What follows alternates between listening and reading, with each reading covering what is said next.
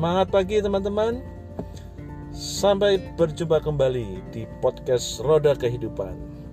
Kali ini kita akan membahas suatu materi dari time management yaitu empat kuadran.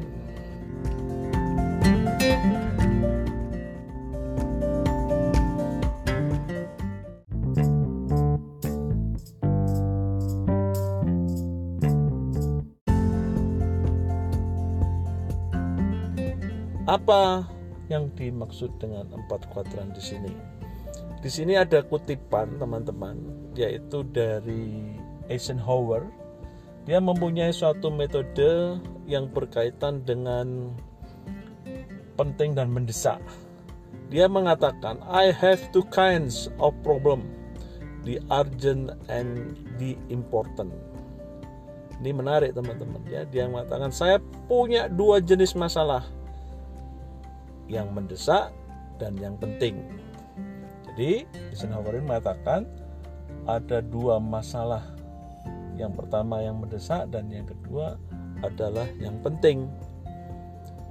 Dia lanjutkan the urgent are not important and the important are never urgent. Nah, ini menarik ya.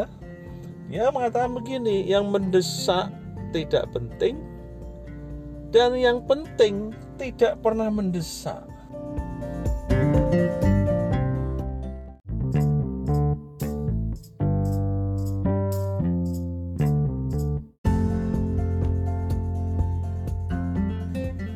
Kita akan menjumpai yaitu yang pertama adalah kuadran satu kuadran satu ini adalah suatu suatu pekerjaan yang penting dan mendesak. Jadi teman-teman bisa bayangkan ya pekerjaan Anda saat ini yang penting dan mendesak itu seperti apa. Kemudian yang di kuadran dua itu penting dan tidak mendesak. Penting dan tidak mendesak. Sedangkan di kuadran tiga itu tidak penting dan mendesak. Kuadran 4 tidak penting dan tidak mendesak.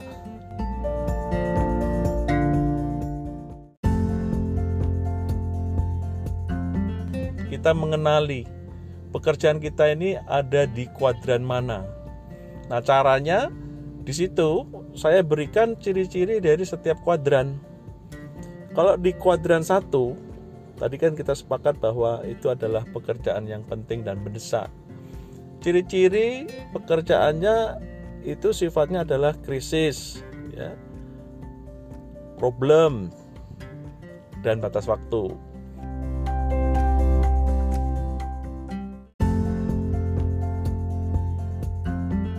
Nah, misal saja ya, kalau kuadran satu itu adalah misalnya kalau Anda di rumah sebagai kepala keluarga, Lalu di rumah Anda pakai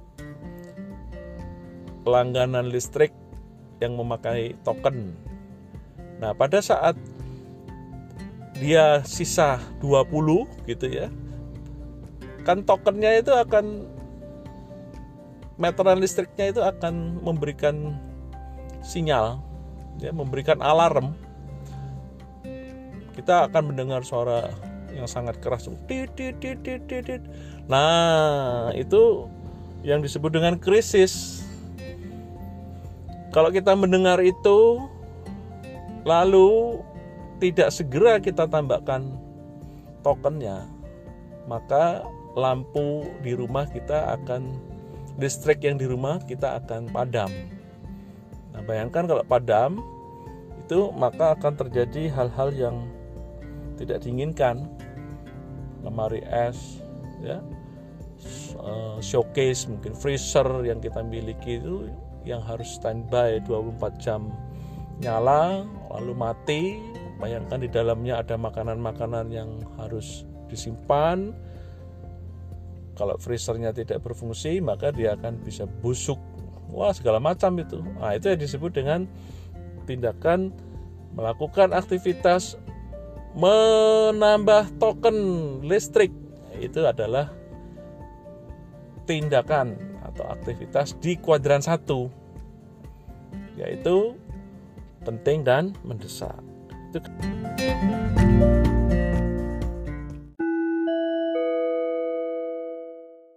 ya kurang lebih seperti itu. Kalau yang di kuadran 2 cirinya adalah kesempatan, proses, nilai tinggi, jangka panjang.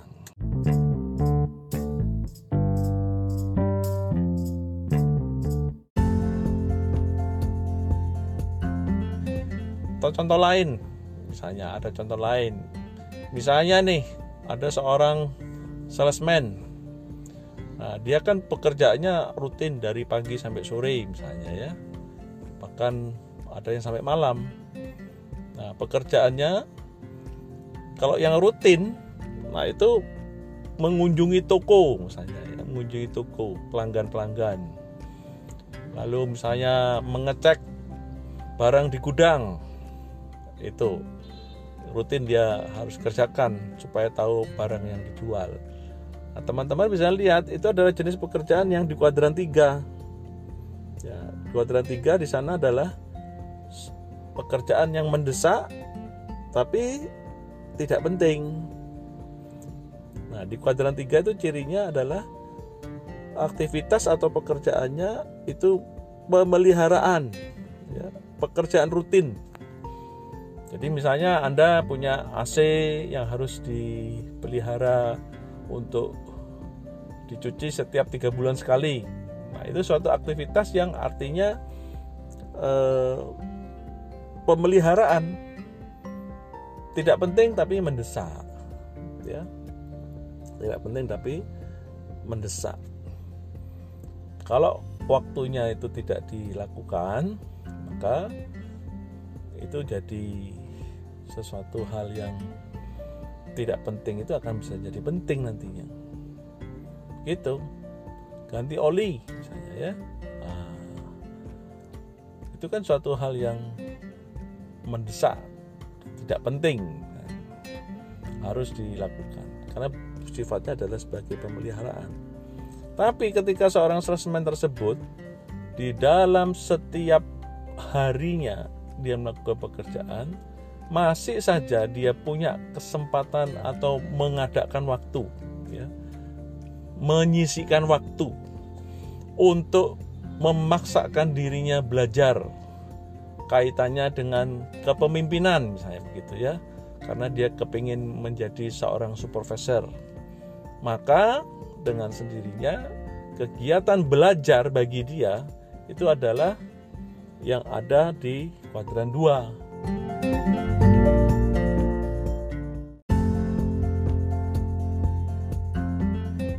karena itu sifatnya jangka panjang belajar itu dan punya nilai tinggi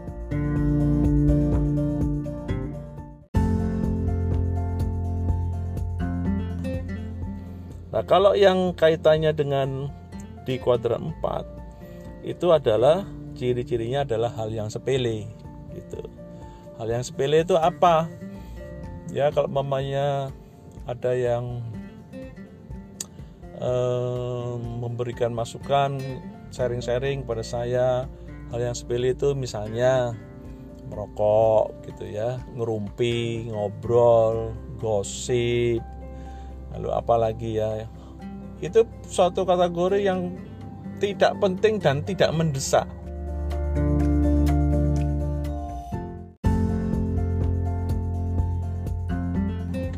Nah hati-hati di sini.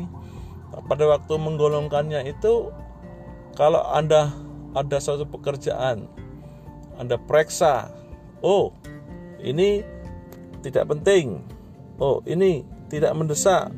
Maka itu akan masuk di kuadran 4 nah kalau Anda begitu selesai melakukan seluruh kegiatan identifikasi ini eh kok tiba-tiba Anda melihat suatu realita kenyataan bahwa seluruh atau sebagian besar banyak yang ada di kuadran 4 wah hati-hati. Kita perlu ada suatu penjadwalan kembali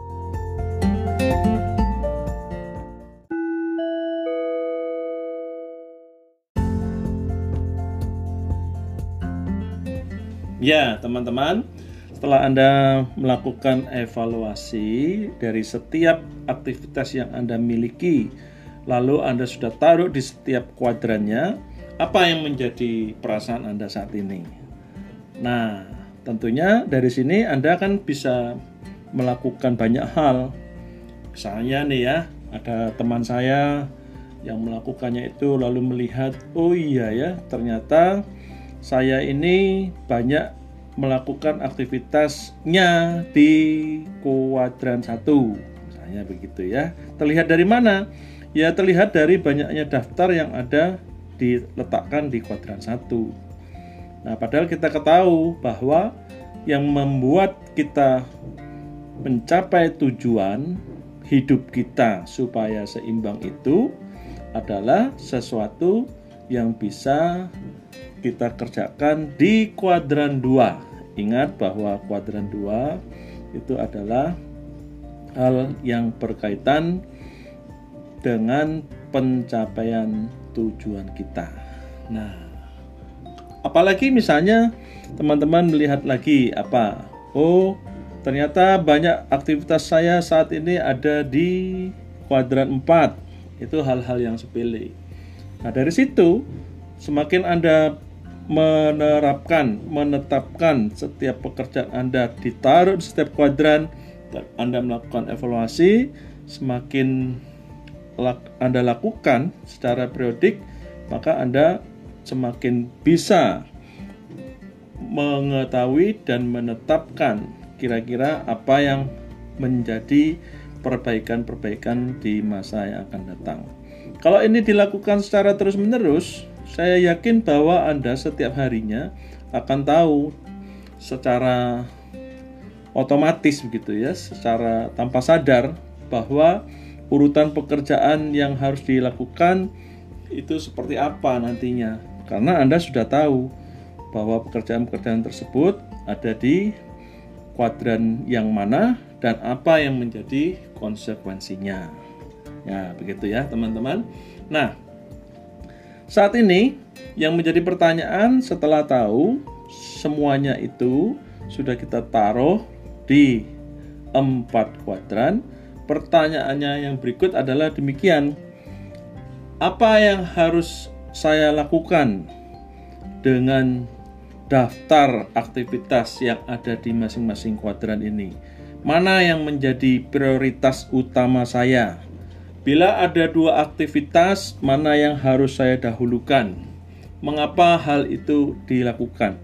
Ini pertanyaan-pertanyaan yang kaitannya nanti bagaimana Anda dapat menyusun prioritas aktivitas Anda seperti apa.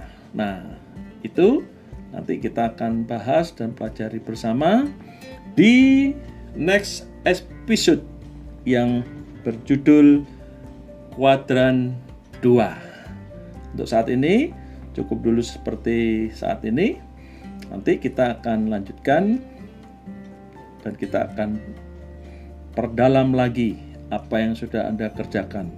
Yang penting di empat kuadran ini Anda sudah harus dapat mengetahui secara garis besar atau secara keseluruhan dari setiap aktivitas Anda supaya nanti pada waktu Anda menentukan prioritas saat kita membahas di kuadran 2 itu jadi lebih enak, lebih nyaman dan lebih lancar.